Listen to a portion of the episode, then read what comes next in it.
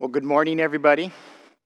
Welcome to yet another week of online church service. I think it's a little bit strange for most of us not to be able to interact with one another physically and face to face and handshakes and the hugs and the smiles and the tears and just all the different ways that uh, the Lord allows us to partake in one another's lives. But we are thankful for technology that we can record this and get this out there to you as, again, just as a body that uh, we continue to provide uh, those gifts to one another that the Lord gives to us, that uh, will give you that gift of worship week by week, this gift of teaching week by week, and give us some kind of sense of normal in the midst of this very unnormal life that we're all abiding in right now. In this coming week, we're going to continue with all of the Zoom meetings. They've been awesome as we get to see one another face to face and interact with each other, share our prayers, dig into the Word together, laugh. Just all of those have been awesome. So on Monday night, uh, we'll have the marriage class by Zoom. Tuesday night is the students. Wednesday night's the men's study. Thursday night will be the women's study. And this week we have the men's breakfast on Saturday. So, again, you're going to have to make your own breakfast, uh, but we'll meet by Zoom and continue our study that we're in discussion that we're doing with the men's study. Um, this morning, we are going to continue in our study through the book of Acts. So turn in your Bibles to Acts chapter 15. And as always, before we open God's word and teach and read, let us run to our great God in prayer. Heavenly Father, we love you tremendously. We really do, Lord. As I'm sitting here all by myself, Lord, I'm not alone. I know that you're here and I know that you're present. My brothers and sisters are listening to this, Lord, even as we're separated physically and we're separated even in time, I know that you're right there. So I'm asking that you'd fill all of us with your Holy Spirit, Lord. Give to us your mind, give to us your heart, give to us, uh, Lord, just the wisdom and encouragement that each person needs to receive from you right now, Lord, that they'd hear your voice and not only hear you, Lord, but they trust you, that they'd hand their lives over to you, and that they'd follow you and love you, Lord, with all that they are, moment by moment and day by day. It's in Jesus' name we pray. Amen. Well, um, I have to use my old man eyes this morning because last week my head pretty much looked like an egg because of the lights. So that helped me read last week, but this week I'm going to have to use my glasses to be able to see my Bible this morning.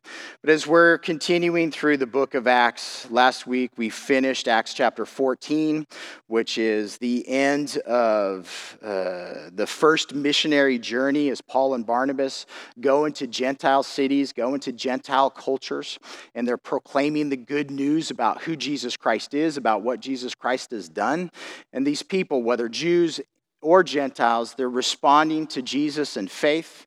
They're participating in the community. Last week, we really pressed into this idea that as often as we gather together as the church, that we are here to strengthen one another, that our souls need to be strengthened by God, and that as we interact with one another, we're seeking to stabilize one another and strengthen one another, encouraging each other to continue to trust in the one who you know created you, in the one who you know who has saved your soul, who has saved you from your sin, who has saved you from death, who is right there abiding in you, teaching you, leading you, providing for you, comforting you.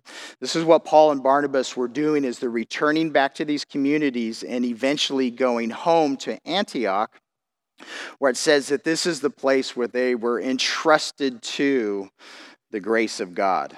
And no doubt they entrusted themselves to the grace of God from that very moment that they trusted in Jesus. And this is what I've titled this morning's message. It comes from verse 26. This definition that Paul and Barnabas that these were men who risked their lives for the name of our Lord Jesus. This idea that they risked their lives is that they handed over their life to God.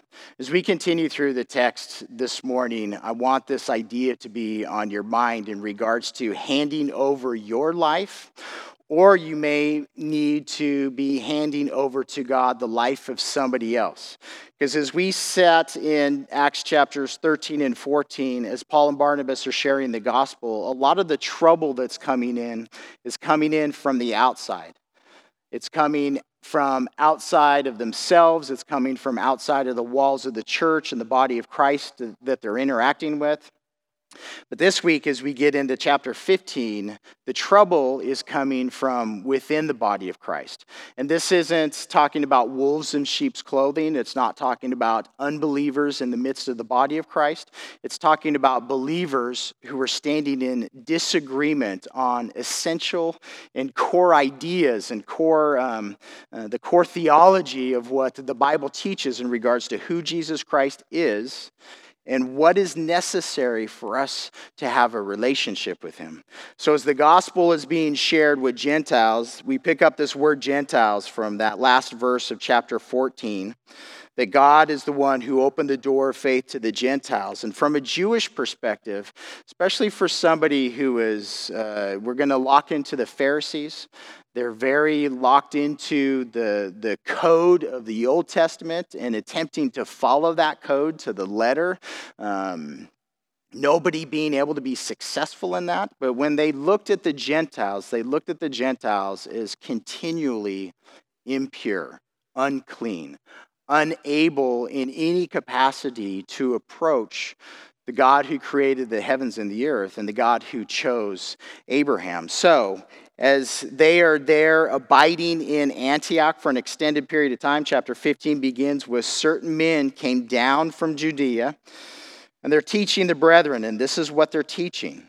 Unless you are circumcised according to the custom of Moses, you cannot be saved. This is, this is a major issue in this community. Paul and Barnabas are there in Antioch. They've been there for an extended period of time. They left for a missionary journey and they've come back. Um, they have deep relationships in this community, they know each other. And now, brothers from Jerusalem have come into their community. And again, they're, they're brothers.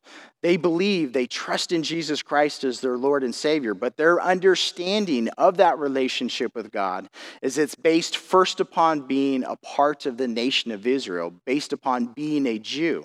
And to be a Jew, so this goes back to uh, uh Genesis chapter 17, God is the one who gave the covenant of, of uh, um, the sign of the covenant that God made with Abraham was circumcision. So God says, if you are cut, you are part of this covenant. And if you remain uncut, you are cut off from this covenant.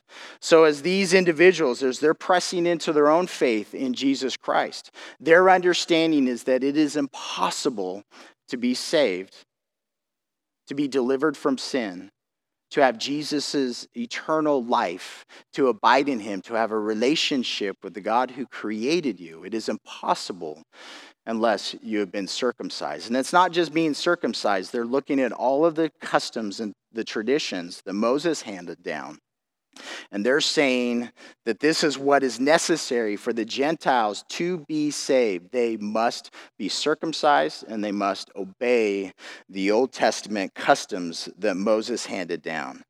And for in verse 2, you have Paul and Barnabas and their response. It says, Therefore, when Paul and Barnabas, they say, it says that they had no small dissension. There is a forceful dispute and argument and they're disputing with them. They're arguing with them. They're talking about this is what the Old Testament says. This is what Jesus has done.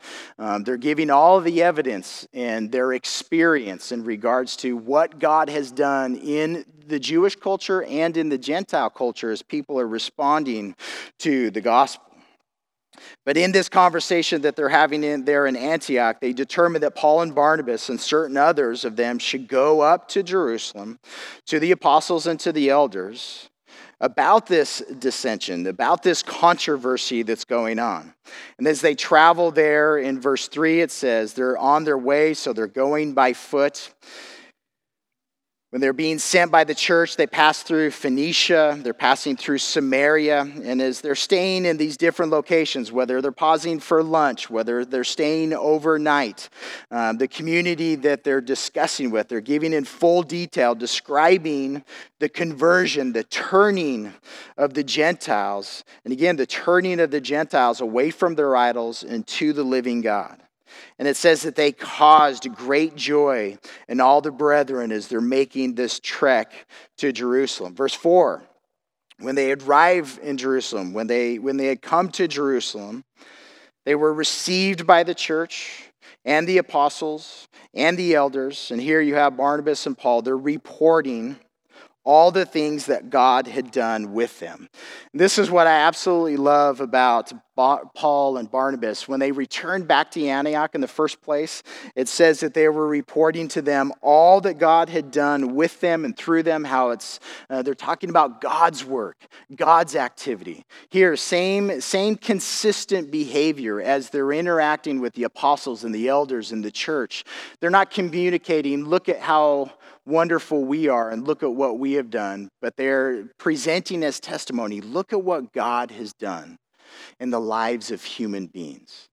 And this is what they are sitting upon as the witness in regards to who Jesus Christ is and his activity in the Gentiles, pouring out the Holy Spirit into Jews and Gentiles alike through faith in Jesus Christ.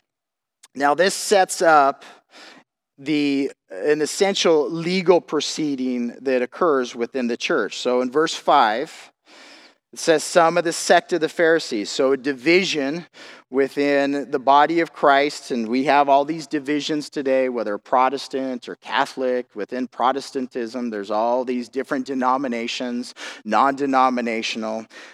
That's what this idea of Pharisees. So they were Pharisees when they, as they were Jews, and now that they are believers in Jesus Christ, um, they're still adhering to this sect, to this division, according to their understanding of the Word of God. So the Pharisees who believed, they're trusting in Jesus, they're rising up and saying, It is necessary. You are obligated to circumcise them, to circumcise the Gentiles, and command them to keep the law of Moses. And this is a question that I want us to ask of ourselves and to, and to be able to ask of others as we interact with them and your own self and your relationship with God in regards to your understanding of the Old Testament. We hear that comment often that the God of the Old Testament, he is different than the God of the New Testament. The God of the Old Testament is all law, the God of the New Testament is all love. When I sit down and I read the Old Testament, that's not what I see at all. But it's really easy when we sit in the Old Testament. There are, and same in the New Testament, but there's a lot of do's and don'ts. Here's the laws, here's the regulations, here's what you have to do to have a relationship with God.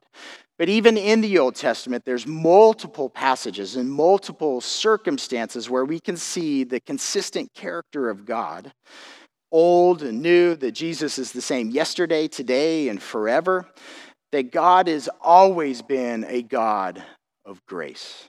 We see Abraham in his relationship with God, God's righteousness that he granted to Abraham, we know was based upon Abraham's faith and trust in who God is and in God's words that he promised.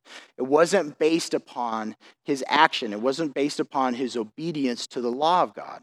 Yet we even sit in the book of James. James argues that yes, Abraham's faith was granted to, uh, God granted. Uh, righteousness to Abraham based on his faith, but his faith and his works were hand in hand together. Here, the emphasis is, is more upon yes, you believe, but in your believing, here are the requirements that you have to do to be saved, major issues. And for the Gentile community, these are unsettling words. And for us too, these can be very unsettling words. Even in our day today, there are many out there that would teach us that we need to obey the Jewish dietary laws or the Sabbath or all the other different uh, ceremonial requirements and laws that God lists out in the Old Testament, when we read these things, often they can unsettle us when we forget about who Jesus is, what Jesus did on the cross, and that we are truly saved by his grace. That there's no work, that there's no action that I can do that's going to earn God's favor, that's going to earn my salvation. My salvation has been given to me solely on the character, the name, the nature, the action of our great God through his Son on the cross as he died for our sins and he rose again from the dead. So here the Pharisees stand up and they say, Here's our argument. You cannot be saved unless you are part of the nation of Israel.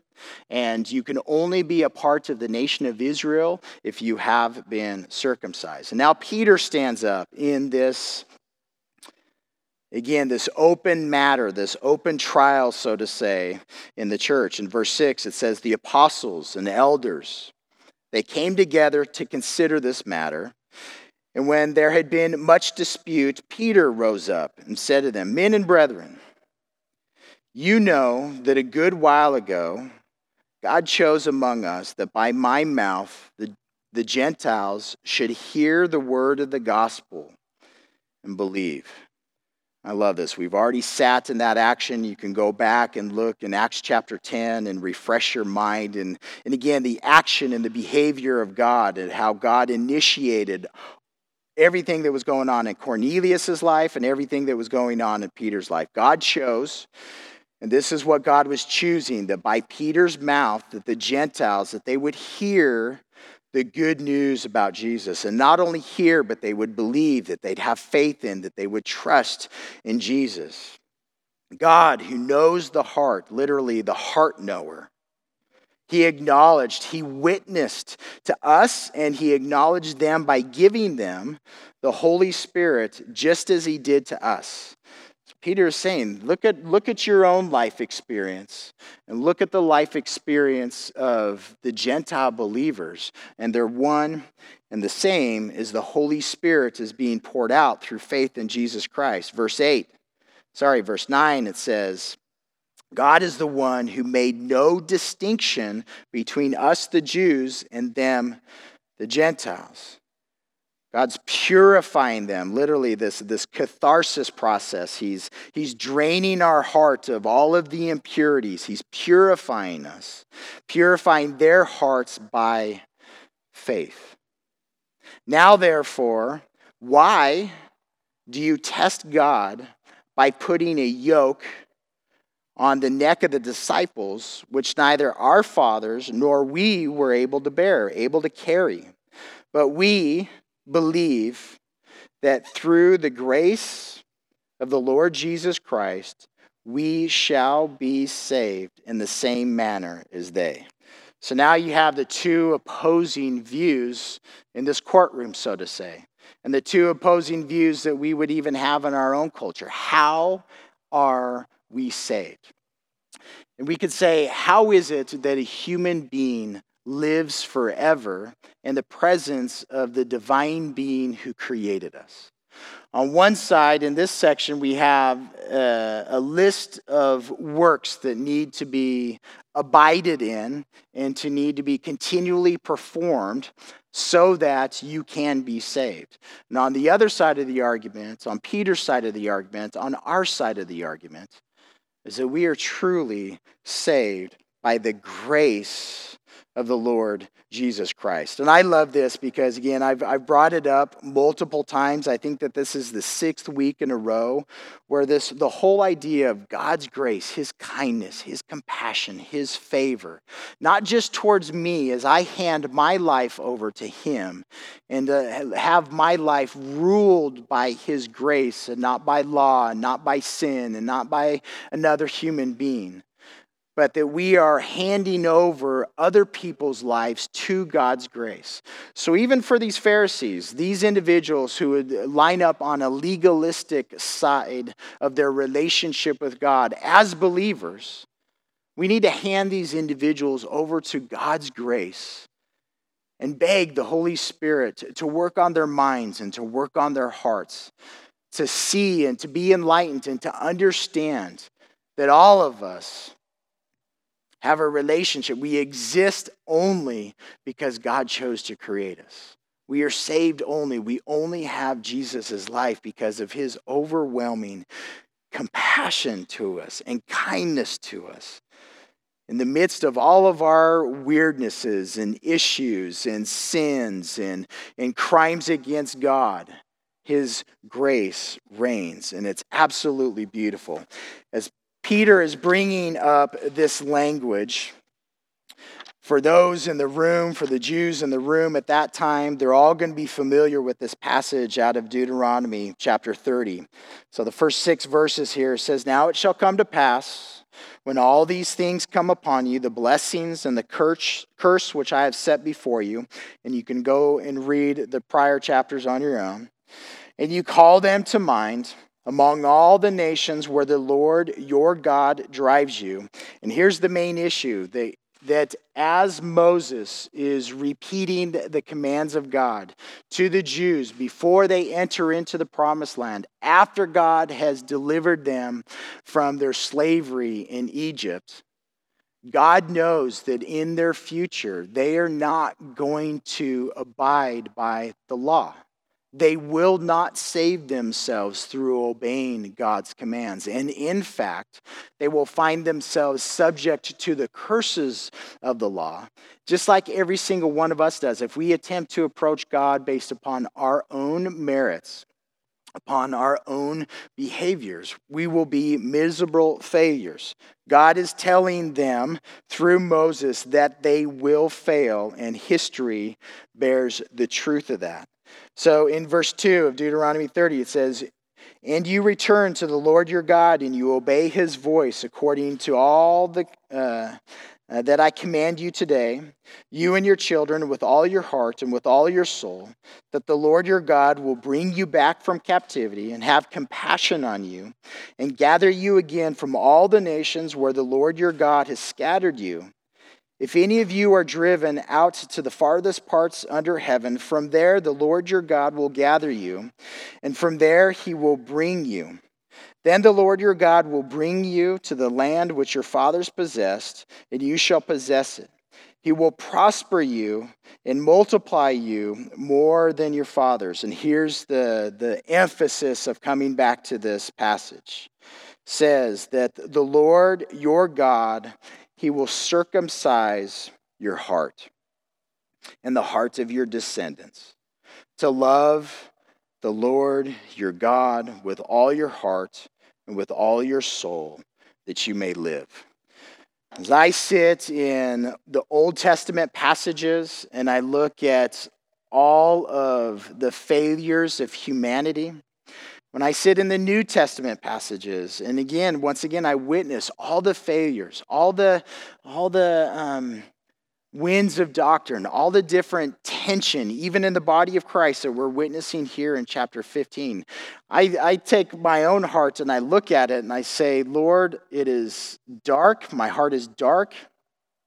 There are times, Lord, when I am proud, when I am covetous, when I am envious, when I am lustful, when I am focused on material things, Lord, when I am building up an idol. There's all these circumstances in my life, Lord, where I find myself not doing what you command me to do, even in the New Testament. And I find myself doing those things that you tell me not to.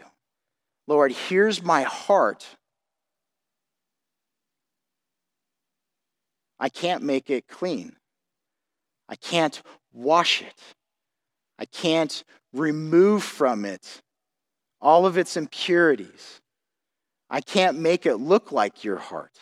I can't change it. I can't transform it. I can't make it into something else. And this is where faith comes in. And this is where the, the work of Jesus Christ comes in.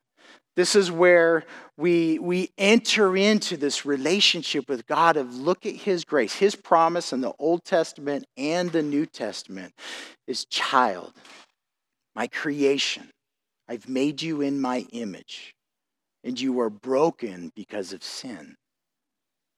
Broken beyond repair through any other means other than the miraculous act of God. And He takes our hearts, He takes our hearts, and He cuts away the flesh, all the things that the flesh represents throughout the Word of God.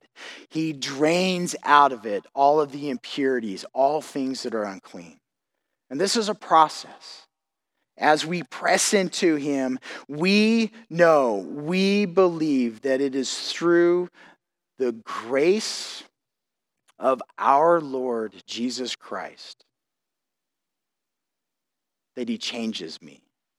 And this is that whole idea. I have already handed my life over to Jesus, but I find that this is a daily activity. I need to hand my life over to Jesus today.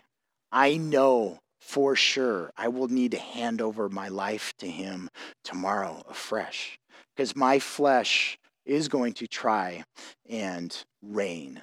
And we are told to let the grace of Jesus Christ reign in all of our circumstances, in all of our personalities, even in our understanding and interpretations and applications of God's word in our lives and what we expect other people to do make sure first and foremost that you have handed yourself over to God's grace and that person that you're interacting with, that circumstance that you're dealing with, that that has been handed over to the Lord.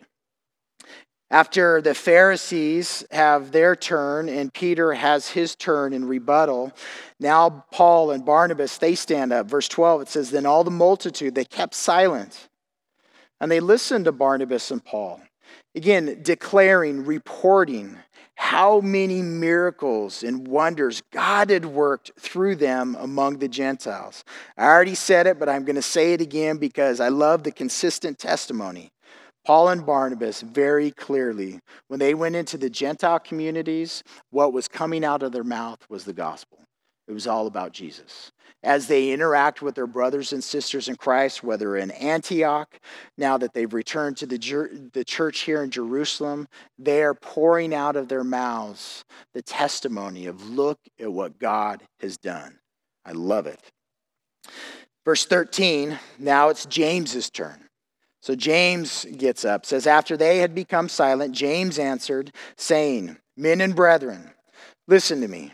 Simon has declared how God at the first visited the Gentiles to take out of them a people for his name. And this is very important what James is bringing up for the Pharisees that are in the room.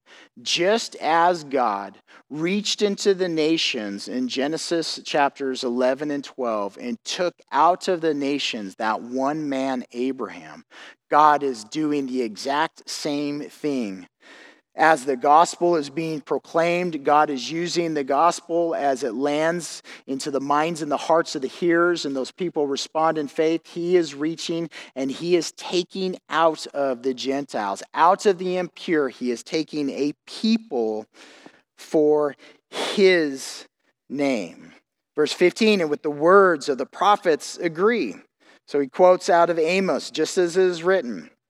After this, this is an incredible promise from God in Amos chapter 9. It says, After this, I will return and will rebuild. He'll build, he'll uh, wall up the breaches, the holes in the wall. And listen, he will rebuild the tabernacle of David, which has fallen down. And he's not talking about the temple, he's talking about the dynasty of David. So in in 2 Samuel chapter 7, God gave David promises. And the main promise of that passage is the Messiah, is David's descendant, who is Jesus, who is the Christ, who is the Messiah, will sit on the throne of David forever and ever, and his kingdom will never end. So, God's promise here to rebuild the tabernacle, to rebuild the tent of David, he's referring to that which has fallen down. They, they violated their relationship with God. The consequences of that were all the curses that God pronounced. This dynasty that David would have a king on the throne of Israel had fallen down. It had suffered ruin, but God's promise is to rebuild. I will rebuild its ruins, and I will set it up. At verse 17 is the thrust of this so that the rest of mankind may seek the Lord, even all the Gentiles who are called by my name says the Lord, who does all these things. Again, this, this, the Lord does all these things. This gets back to this, this uh, um, umbrella statement of as we're traveling through the book of Acts, we are looking at God's workmanship. These are all the things that God does. But look at the promise that God gave to Amos. The rest of mankind, when the Messiah comes, when the tabernacle, the tent of David, is rebuilt by me. The rest of mankind, the Gentiles, who are called by my name, are going to be part of this one body. And we see this imagery throughout the New Testament as the church is described as a building.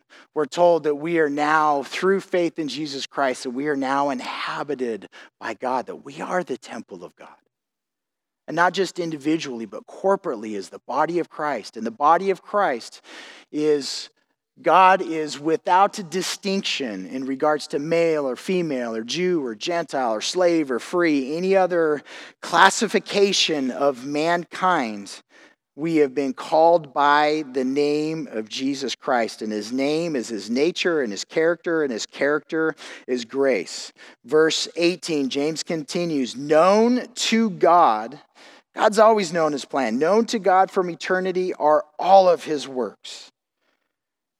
And James giving judgment. Therefore, I judge that we should not trouble those from among the Gentiles who are turning to God, not to unsettle their souls. But here they are again, the church is seeking to stabilize the souls of believers. But that we should write to them to abstain, to distance themselves from things polluted by idols, from sexual immorality, from things strangled, and from blood. For Moses has had throughout many generations those who preach him in every city, being read in the synagogues every Sabbath. So here's what James is saying in the recommendation is we can clearly press into multiple passages in the New Testament, whether they're words straight out of Jesus' mouth, whether they're words that the Holy Spirit gave as these letters are being penned about the behaviors that we ought to do and the behaviors that we ought not to do. But here, as they are settling this dispute, it's within the body of Christ. And within the body of Christ, it's dealing with those who have a Jewish background and those who have a Gentile background. And how do you allow fellowship between people who have very diverse backgrounds and very diverse understandings of how to follow Jesus according to the Word of God. Because in this subject matter, the Pharisees don't all of a sudden come into agreement that these Gentiles no longer need to be circumcised. We watch through the letters of the New Testament that that idea carried forward and even carries forward into our time in regards to what the church needs to do to have fellowship with each other. But here's the, here's the main issue that we can apply in our lives today is that we need to, as we abide in God's grace and allow His grace to reign, that it's His grace that is the, that is the glue that keeps us in unity and in fellowship with one another. James's recommendation is Moses as the Jews have gone to these different cultures, the Old Testament has been taught in these cultures, and these cultures are going to be very aware of the sensitivities of the Jews. So, the recommendation to the Gentiles is to avoid um, idolatrous behavior, to avoid blood, and to avoid immoral sexual behavior and immoral behavior in general. But this also applies to just that overarching um, command that God gave even prior to giving instruction to Moses, prior to giving instruction to Abraham. God gave instruction to Noah, and that seems to be where this thought comes from. In every human being's life, in that life in Jesus, we are to be free from all forms of idolatry. And an idol truly is anything that we build in our own minds and our own hearts that we submit to as master and that we seek to please rather than submitting ourselves to God and pleasing Him when it comes to the idea of things strangled and not to eat blood. Blood, we are told in uh, it's if you sit in Leviticus 16 and 17, you have the Day of Atonement being described there in chapter 16 Leviticus. In chapter 17, you have this description: God, life is in the blood, and God has given blood for atonement. So again, this is the imagery in regards to Jesus Christ. This direct command not to eat blood for the Jews. The Gentile believers need not to be offensive to their Jewish brethren. And then for sexual immorality, again, from Genesis through Revelation, um, the, the sexual behaviors outside of what God has defined as holy are to be wholly avoided in our life. And this is the exhortation that James is giving to them and to lay no other burden upon them. It's going to come up again. So now that James has stood up, now the entire church, verse 22, it says, Then it pleased the apostles and elders and the whole church to send chosen men of their own company to Antioch with Paul and Barnabas, namely Judas, who was also named decision that's been made. We're going to write a letter, but not only are we just going to send a letter, we're going to send witnesses to that letter. Other humans that can say, This is what the church agreed on. This is what's going on. This is our love for you. This is our exhortation and encouragement to you. And this is the contents of the letter. Verse 23 they write to them the letter, the apostles, the elders, and their brethren Listen to this. This is so important. To the brethren, they're identifying Gentiles as their brothers and sisters in Christ. To the brethren who are of the Gentiles in Antioch, Syria, and Cilicia. Greetings. Since we have heard that some went out from us and have troubled you with words, unsettling your souls. And again, this stands in direct opposition into what we ought to be doing in our interactions with one another as brothers and sisters. The end of chapter 14, we watch Paul and Barnabas stabilizing the souls the minds, the hearts, the emotions, the feelings, encouraging people to continue in their faith in Jesus Christ. And now, here we're given this testimony as these Pharisees came into Antioch. The stability that Paul and Barnabas were seeking to provide was now made unstable because of confusing teaching. Their souls were unsettled, saying, You must be circumcised and keep the law to whom we gave no such command. It seemed good to us, being assembled with one accord. This is a unanimous decision. And again, recognize that the, the letter is being written with a unanimous heart, but that there would still be those that are a part of the Jerusalem church. There would still be Jewish believers in, in this context that aren't buying into this, that would still go out and communicate the necessity to obey the law in contrast to the clear testimony of God Himself. All right, to send to you chosen men to you with our beloved Barnabas and Paul, men who have risked their lives, men who handed over their lives for the name of our Lord Jesus Christ. We have therefore sent Judas and Silas, who will also report the same things by word of mouth. For it seemed good to the Holy Spirit and to us. So the Holy Spirit engaged in all of this activity as they're listening, as they're praying, as they're pursuing the word of God. The Holy Spirit, the true leader within the body there to lay upon you no greater burden than these necessary things, these essential things, these things that are indispensable. That you abstain from things offered to idols. Again, focus being turning from all forms of idolatry that you would abstain from blood. Again, the imagery that's, uh, that's revolves around atonement, and from things strangled. Again, that whole idea of blood being in the animal, and from sexual immorality, from fornication. If you keep yourselves from these things, you do well. In other words, your practice, your following of Jesus is well. And this statement here farewell, be strong. So I come back to this whole idea as we sit in this passage together, and even in our current context. You are going to be abiding in circumstances in your life right now that are outside of doctrinal and theological issues, but the application still remains true of how is it today that you need to hand over your heart, your mind, your thoughts, your feelings, your emotions, your criticisms, your anxiety, your worry, your fear, your lust, your pride, your materialism. What is it that the Holy Spirit is saying? Son, daughter, give me your life and give me all of it.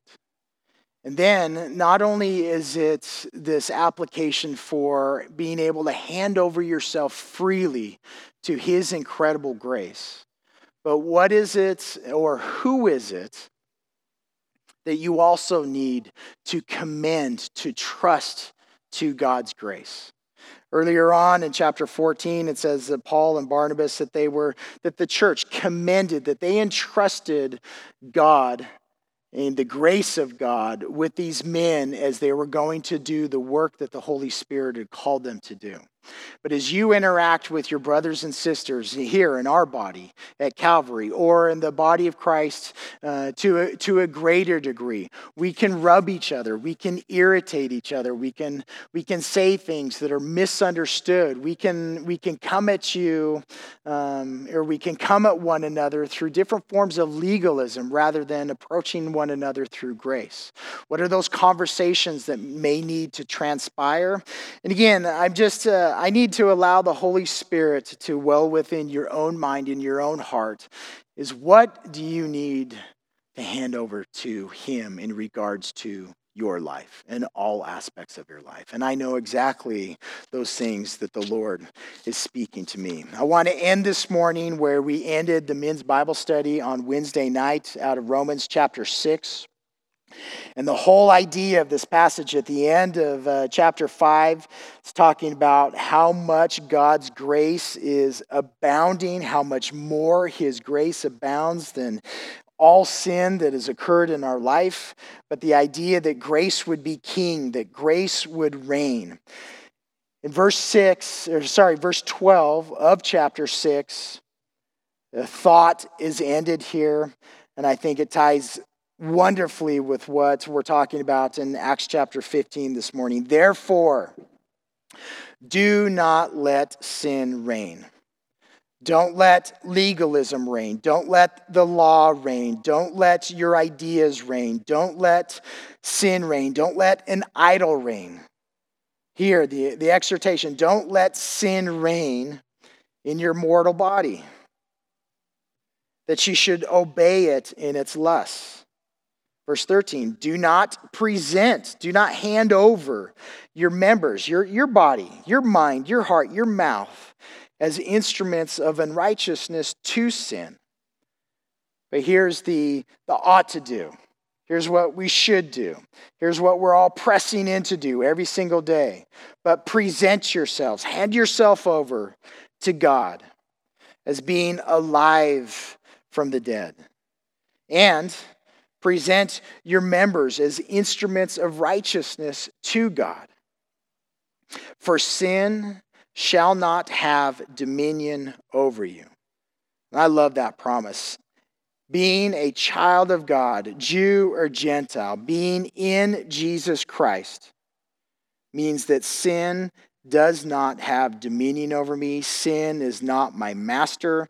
The law is not my master. And the, the, the reason for you are not under law, but you are under grace. So, Father, we want to give you constant thanks and praise for your amazing grace. Father, as often as I sit in your word, Old Testament and New Testament, so often it is a mirror that's held up to my heart and to my mind and to my life. And your word shows me all the different ways that I fail, all of my different mistakes, my rebellion, my obstinacy. Lord, the issues that I struggle with, my personality, Again, my pride, Lord, the words that I say sometimes that I wish that I could take back, those thoughts that I think, Lord, that are so far from your heart. I give you thanks that your word shows me your holiness and your glory, and that it reveals to me what unrighteousness is and what wickedness is, what sin is, what death is. Because when I see both, Lord, it helps me to understand your truly amazing grace. This kindness that you demonstrate towards us. How you have reached into, you reached into my life and you took me out of this world and so many of our lives, Lord. You have called us, you have reached out and you have taken us to yourself by your name, by the name of Jesus. There is no other name whereby we must be saved than the name of Jesus. And we give you thanks for his name. We give you thanks for your grace and your character. We give you thanks for your favor and your kindness and your cleansing. We give you thanks for the freedom that we have to run to your throne of grace with, with boldness, Lord. In confession, in prayer, in hope. We seek you right now, Lord, for wisdom. We seek you for, for healing. We seek you, Lord, for the words to be able to proclaim to our culture today to not abide in fear and anxiety, but to look to the Creator, to look to the gracious Creator who has provided life. So, Lord, I personally submit my life to you. I hand my life over to you today. I also hand over the life of my wife and my kids and my parents and my sister, my family, Lord, my in laws. I hand the lives over of our congregation here, Lord the people who I work with, the people who I rub shoulders with in this community, Lord, I hand them over to you. I understand that the grace that you demonstrate towards me and that reigns in my life, as each one of these others, Lord, submit themselves to you, your grace reigns in them. May your grace be free and unhindered in every aspect of our life as we trust in you, as we hope in you, as we love in you. Love you, Lord, daily. It's in Jesus' name we pray. Amen. Amen. Know that you are greatly loved. Love you. I miss you. And looking forward to seeing you on Zoom this week and through text and through phone calls. But as many ways as we can, let us be diligent to, to pursue one another, to pray for one another, and more than anything, to be gracious to one another in all things. Love you.